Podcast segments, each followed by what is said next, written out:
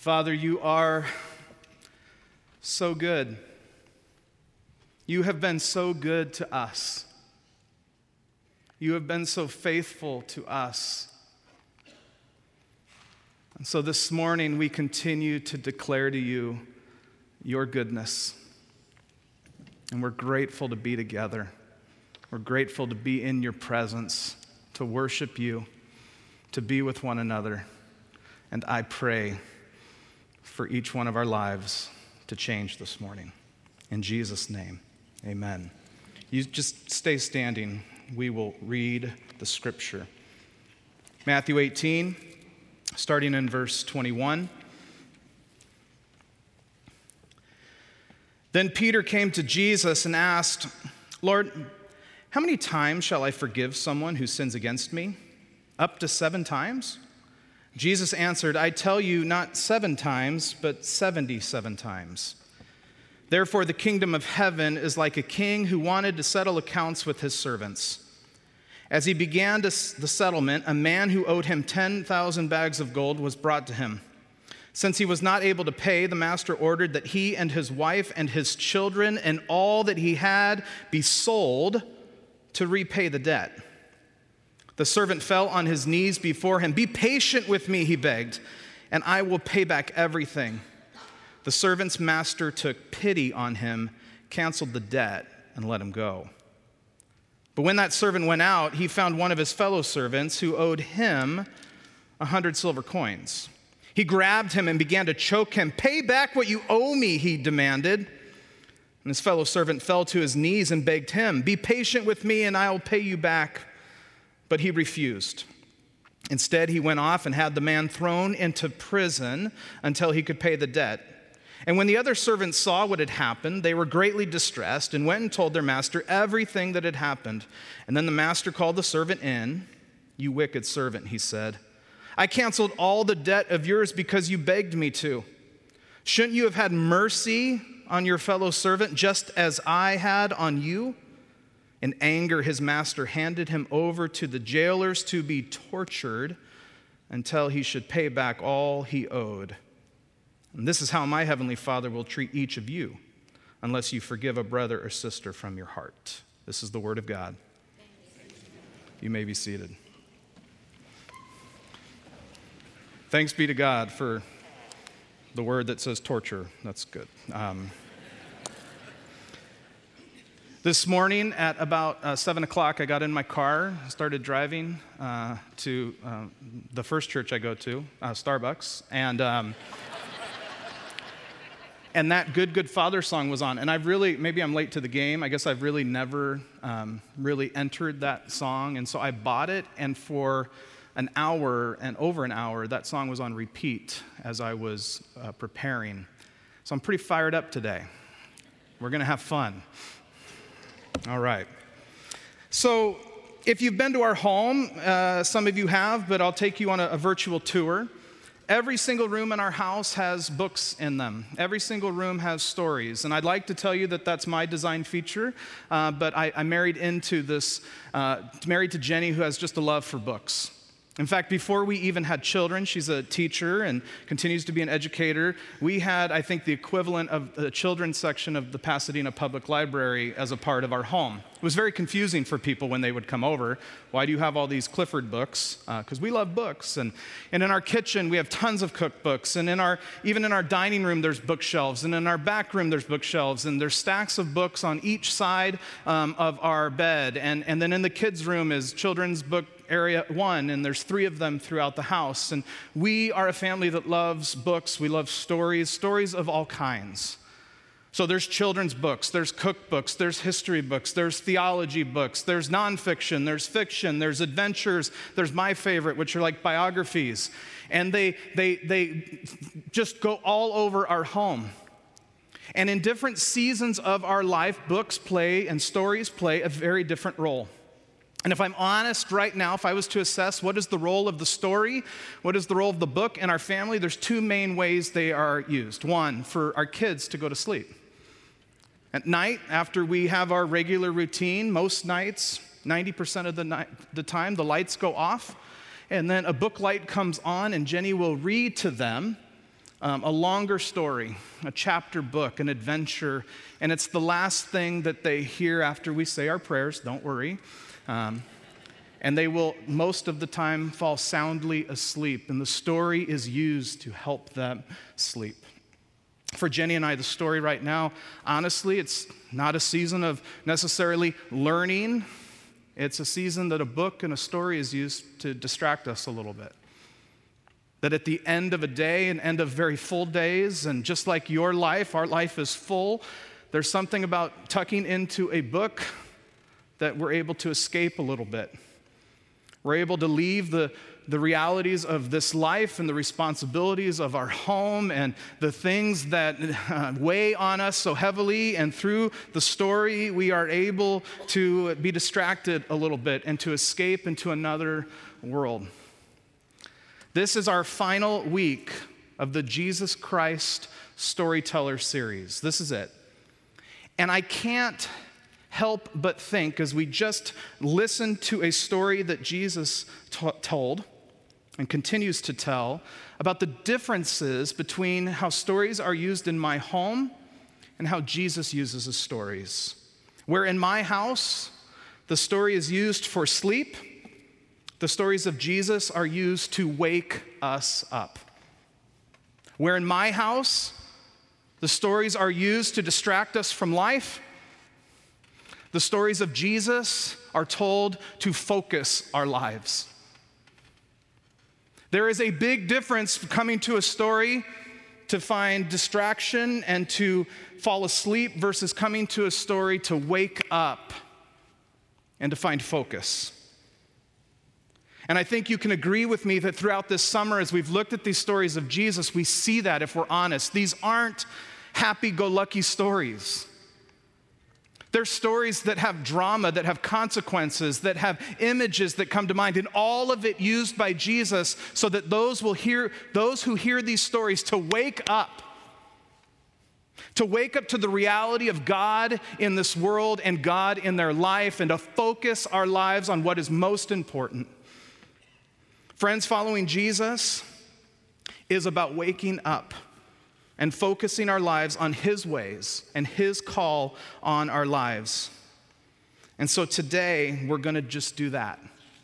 Essentially, what we've read in Matthew 18 is a story of mercy. It's a story about mercy. We love mercy.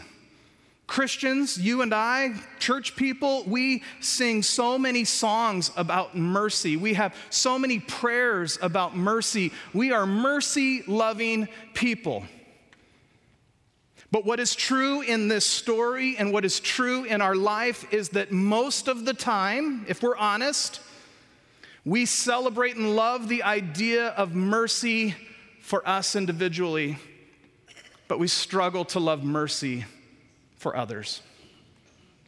We love the idea of, of being in front of the king and receiving the mercy and the forgiveness of Jesus. We love that part of mercy. But we, like Peter, struggle to be the kind of people who not just receive mercy, but who distribute mercy as well. What's been going on in this chapter? We've been in it for a few weeks now. Jesus is preaching and talking about mercy, mercy, mercy, forgiveness, forgiveness, forgiveness. And Peter, this question that seems like an innocent question or just a random question, it comes in the context of Jesus saying things like, So the children, right, the ones that you have disregarded in this world, in this life, mercy.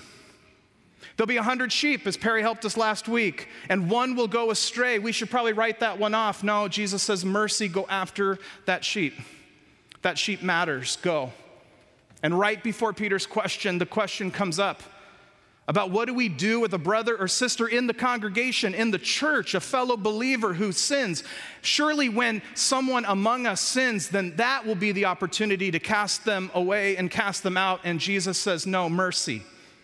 In fact, here's some specific ways about how you're going to go confront that person and extend mercy to them. And so when Peter says, How many times am I supposed to give my, forgive my brother who sins against me? Up to seven times. It's in the context of him being a little exhausted, most likely, at this mercy, mercy, mercy, mercy. Peter's question is loaded. It is not a simple, take it at face value question. There is a lot going on below the surface. If you have kids or you've been around kids, you know what loaded questions are. The one that happened, I waited till the last minute at 3:15 p.m. yesterday.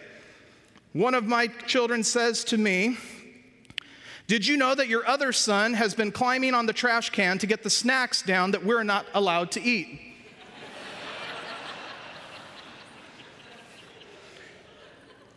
My son was not generally interested in knowing if I knew that or not. It was a loaded question.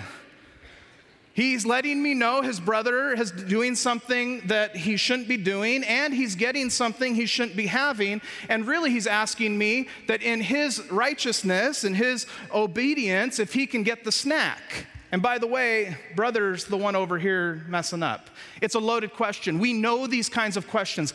Peter's question is loaded. There are tons of implications of what's going on in Peter's question. Let me point out just three of them. First implication of Peter's question something is wrong. It implies that something is wrong with the other person. The statement is about the sin of the other person and that sin that has been done to Peter.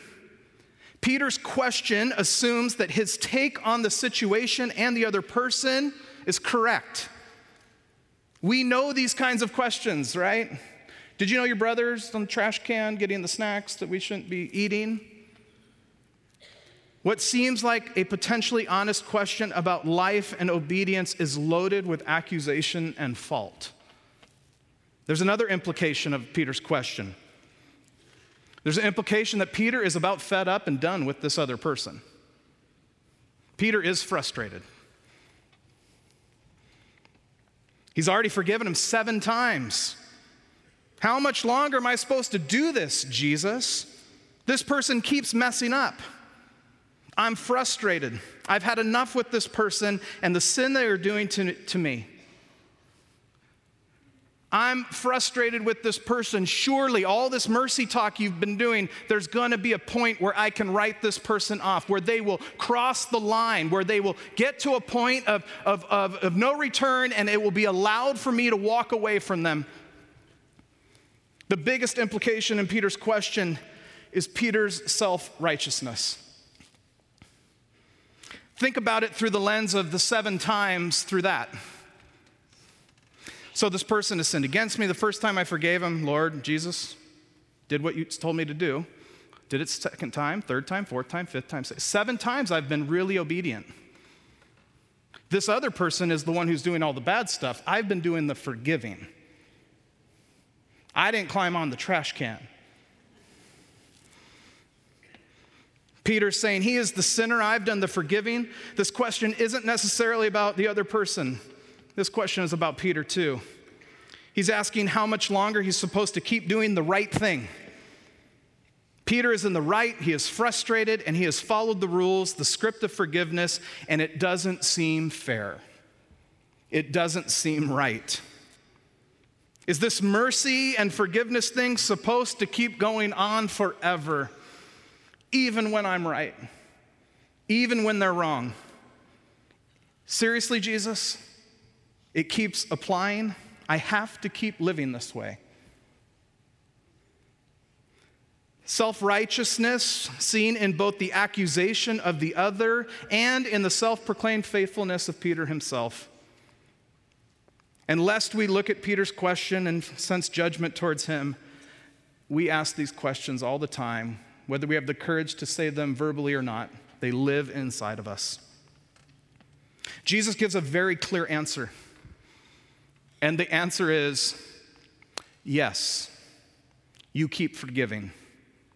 That forgiveness and mercy is endless.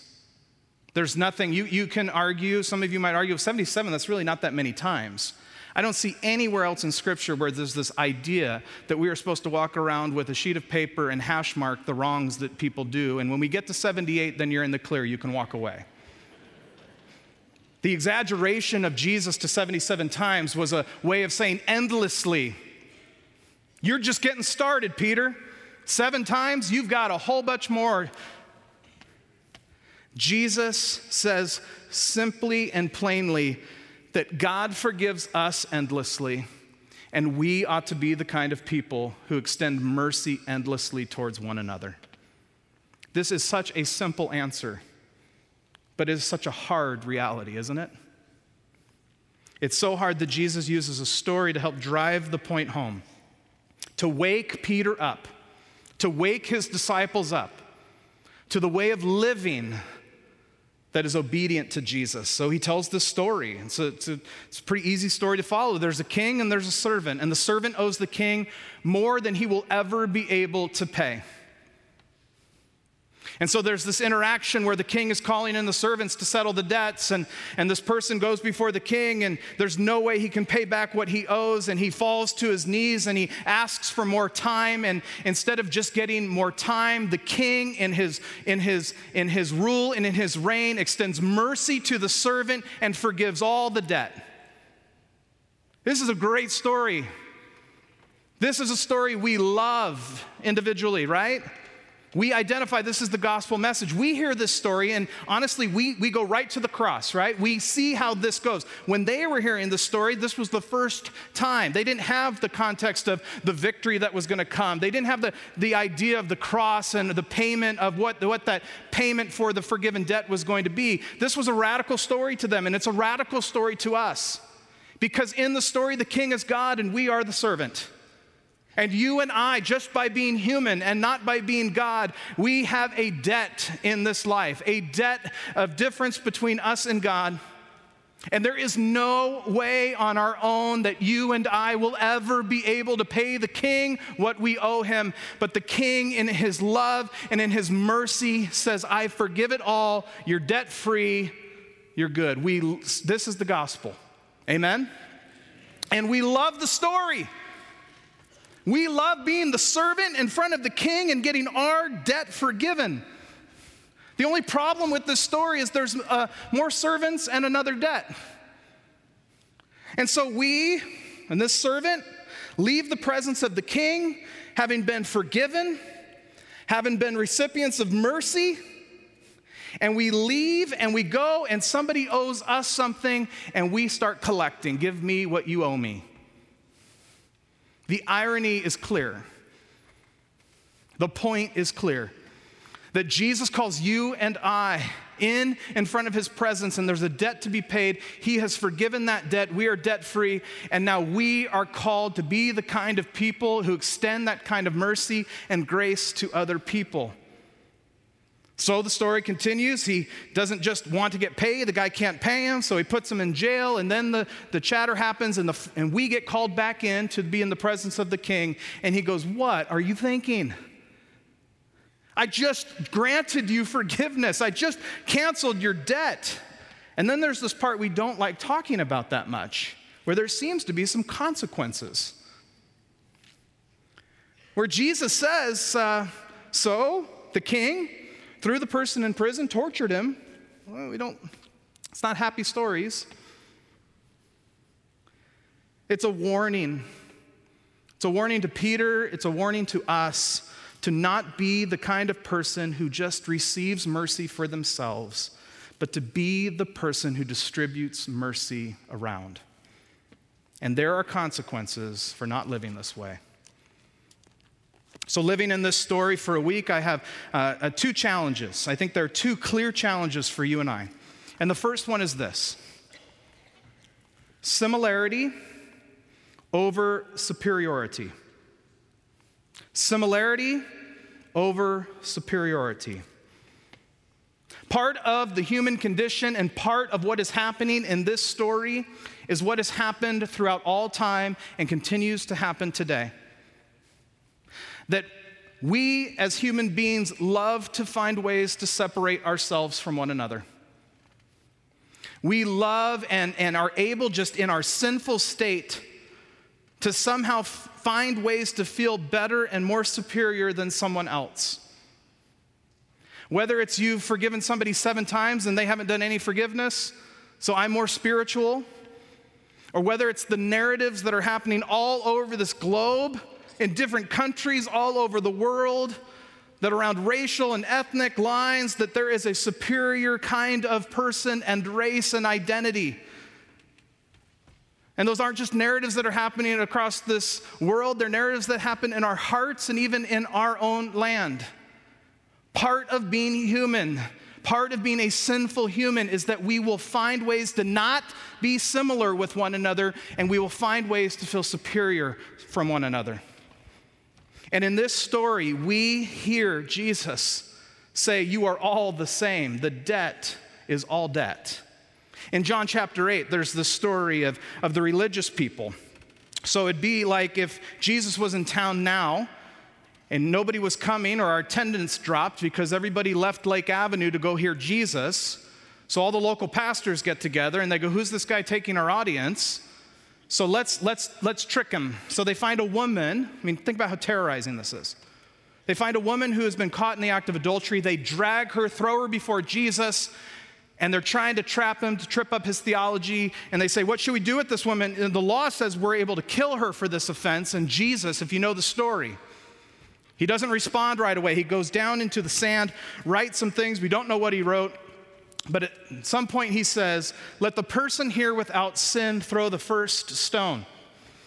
And the way the story goes is these religious leaders, these pastors, start leaving one by one by one because the reality of what Jesus told them is the reality to us today that we are all similar.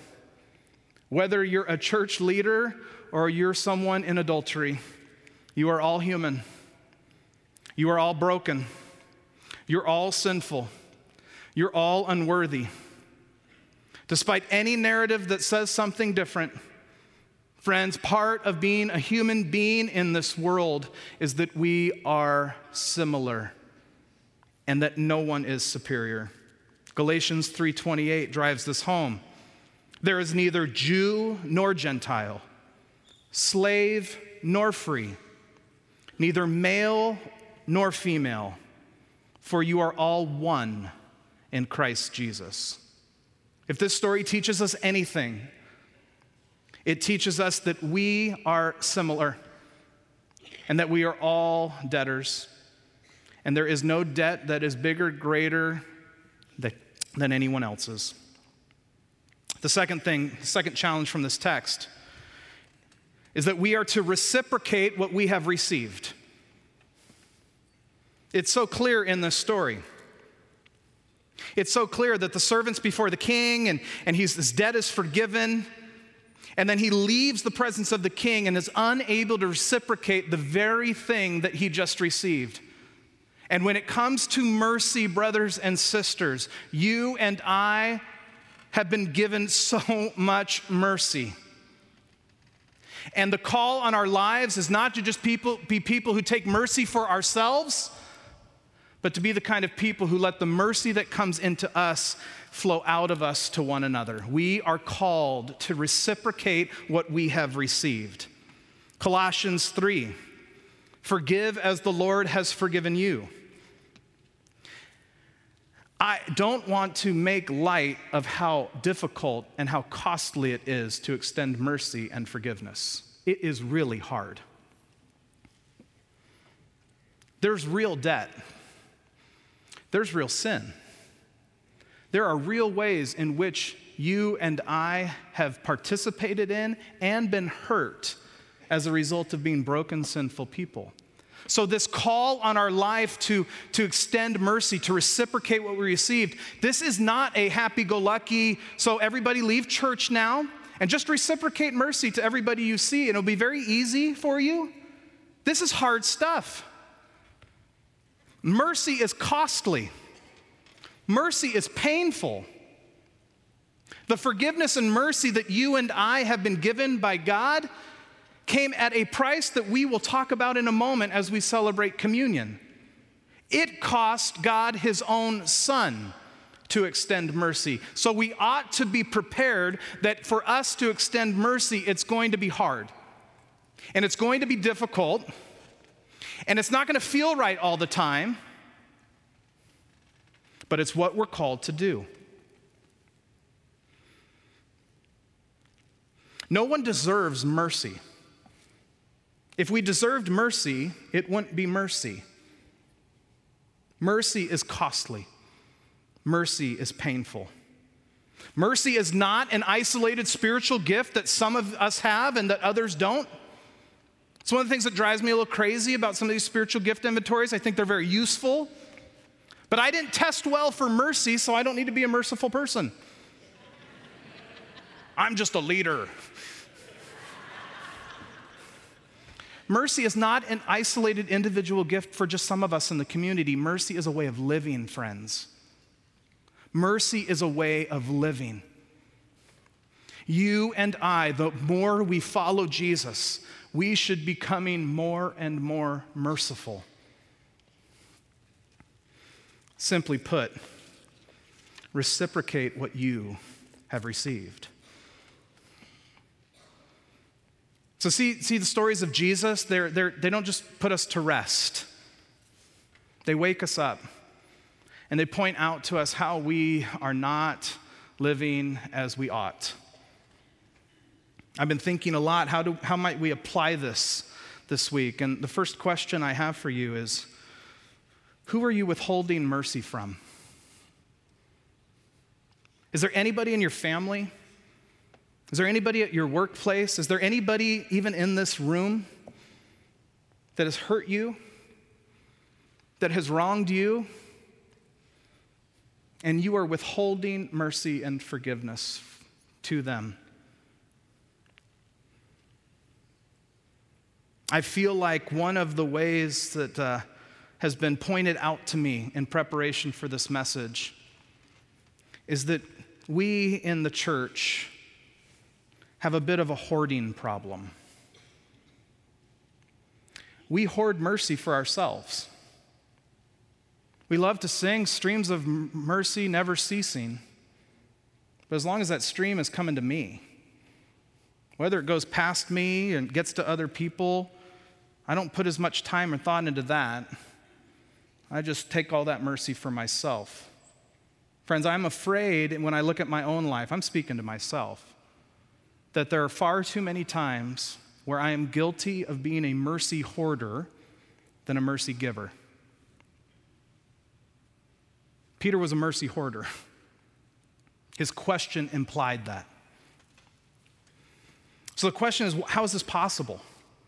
How is it that we can be around the presence of Jesus where we can talk about our debt being forgiven, where we can center on the cross and we can think about the mercy of God in our lives and still be mercy hoarders? And friends, let me extend the story Jesus tells, and I think this is how it works. The first servant's relationship in the story to the king was just about his debt getting forgiven. He only went to the king to get his debt settled. And when our relationship with Jesus Christ is just about getting our personal debt settled over and over and over and over again, it's a transactional relationship that only receives from Jesus the benefits of Jesus. And don't we want to be the kind of servants who not just receive the benefits of Jesus, but go, I want to spend some time with this king? Why did he do that? What makes somebody rule and reign like that? How did he even how was that even an option for him to extend mercy to me? My concern and my fear for even my own life is that when our primary relationship with the king is just about our debt, we miss out on the richness of relationship with the king. And the king is calling you and I not just to bow before him and to receive the mercy from him. He has more for us in this life. He has a relationship, a love relationship that he wants to cultivate between us and him. But if you're not around the king for a relationship, then you're not going to get the king's orders for mercy.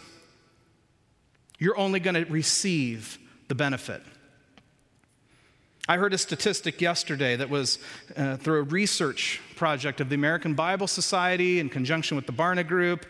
And this last bit of research, good research, that only 17% of people in the United States, so church people, and unchurched people, Only 17% are regularly, daily reading the scripture. Friends, this is how we connect with the king. This is how we see how the king, who the king is. This is how we understand how the king thinks about things. This is where we get our orders to live. And if only 17% of us are regularly spending time in the Bible, then why would we be confused that we're not extending mercy because it's through the stories of the scripture that we see the heart of God, we see that He's a merciful God, and He calls you and I to be just like Him. So we, we hoard mercy because we're not spending time with the mercy giver. We keep the relationship really narrow, and the living God is saying, Not only do I want you to be in my presence to forgive your debt, but when you leave and you live in front of this world, you're to do the very things that I do. When we don't spend time with the king, there's a lot of confusion that can happen. We fail to recognize that the king speaks about a lot of things. And the king throughout the scriptures is calling those who are reading and those who are devout to live a certain way. And not just the stories of Jesus, he is saying, Wake up, wake up. This is how I want you to live in this world. Yeah, but we wake up over all kinds of other stuff. There are other voices that wake us up, that get our attention, if we're honest, more often than the king. How's that work? Happened this week? I'm, I'm just using it. My phone started going crazy on Wednesday. All these push notifications from the different news apps I have that a political candidate for president was going to make a speech around immigration. And, and I'm starting to wake up a little bit. Oh, and then, then the, he makes the speech, and then I get more push notifications that there's going to be a response from the other candidate. And then, and then that response gets a response. I'm getting all these push notifications, and it is possible that at the end of the day, that some of us spent more time understanding what two presidential candidates think about something than we've spent time what Jesus thinks about something. That's crazy. That's the way, that's the way this, this tricky world works. Is that it makes us believe that there are things, there are things happening outside of what the king has talked about. And that we, we just kind of like got to walk around and go, oh, good, at five o'clock I can finally start thinking about this because somebody running for president is going to talk about it. And the whole time, there's an embedded narrative and scriptures that God shares his heart. And we can read that through the very beginning in the first five books of the Bible. It can be reaffirmed in the prophets. It can be reaffirmed in the teachings of Jesus. It can be lived out in the early church with Paul. And we have to wake up to the reality that the king has given us orders, and those orders are to extend mercy. But if we're not in the presence of the king, we're not going to get the orders.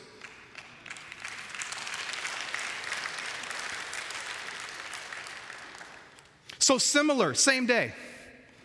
Scrolling through my news, and I got to scroll a long time to get something worth reading. that there's this little piece, and it's completely related. There's this, just this little piece of information that came out this week that UNICEF reports that, I, I need you to hear this 26,000 unaccompanied children, 26,000 unaccompanied children in the first six months of 2016 have found themselves at the United States border. Unaccompanied children from El Salvador, Guatemala, and Honduras. 26,000 unaccompanied children in the first six months of 2016 have found themselves at the border of the United States.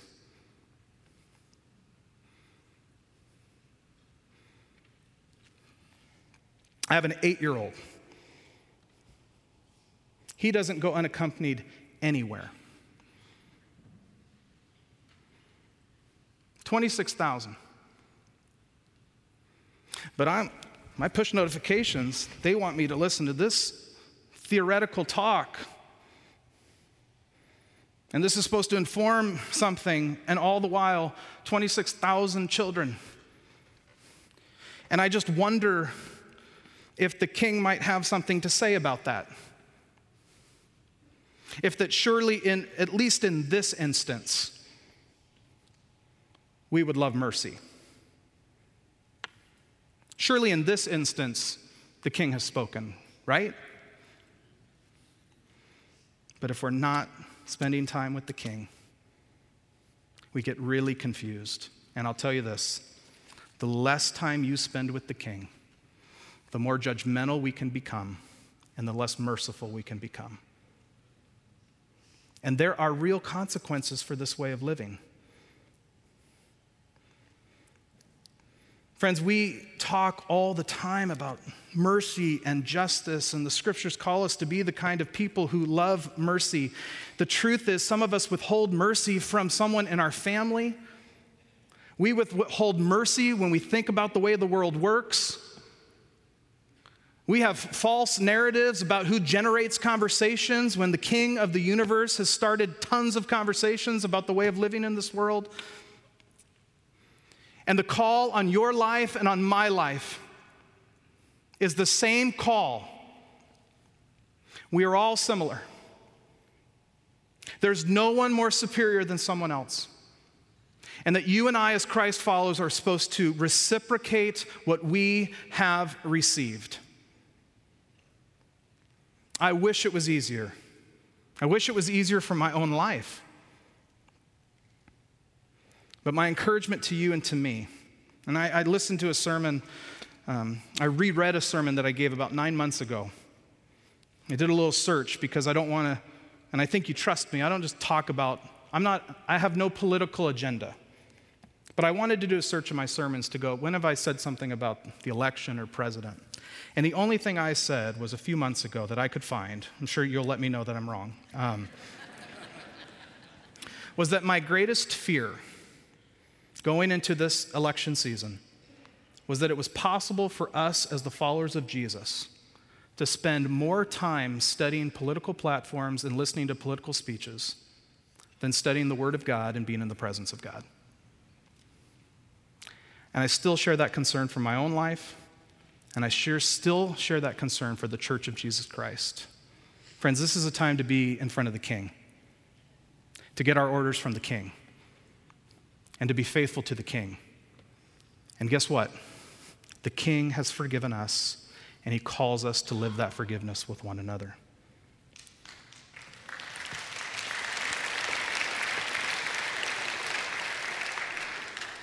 I'm going to call our communion stewards up because it's only appropriate that we would end this sermon with a very tangible way of being reminded of the mercy and the forgiveness and the grace that you and I have been given. So, on the night before Jesus was betrayed, he was with his friends, his disciples. And he shares this final meal with them where he takes the bread and says to them, after passing it around, after giving thanks, he says, Take and eat. This is my body, which will be broken for you. And then he takes the cup, this glass of wine, moves it around, and says, This cup is the new covenant, the new agreement. It's for the forgiveness of sins, and it is the shed blood that I will shed very soon. So, whereas in Matthew 18, we hear about a story of a king who just grants forgiveness, and it happens, the cost of our mercy and the cost of forgiveness in our lives comes at the crushing body and the broken, the broken body and the streaming blood of our Lord and Savior. Mercy is costly. And he tells his followers to remember that sacrifice, to do it often, to come together around the meal, to remember what mercy cost. And because Jesus knows us, I think he wants us to do it often because he knows that we can be like the first servant. That we could be very forgetful of what it cost, so forgetful that it doesn't apply to our life outside. So this morning, we will celebrate, we will redo what Jesus has asked, and we will partake of communion together. After I pray and the music starts, you're, if you're able, please come forward grab the elements and go back to your seat. We're going to eat as a family. We're going to eat together. So don't eat and drink yet. If you have a gluten allergy, all the way to my right is our gluten free table. And if you're unable to get up for any reason, just stay in your seat, and at some point, our stewards will come to you and you make eye contact with them. Join me in prayer. God, thank you for loving us so much and loving mercy so much that you would send Jesus Christ, your one and only Son, into this world, and that the costly and painful death that he took on was so that me, we might be forgiven and free. We remember that brave, heroic, redeeming act now as we partake in communion together. Amen. Please come.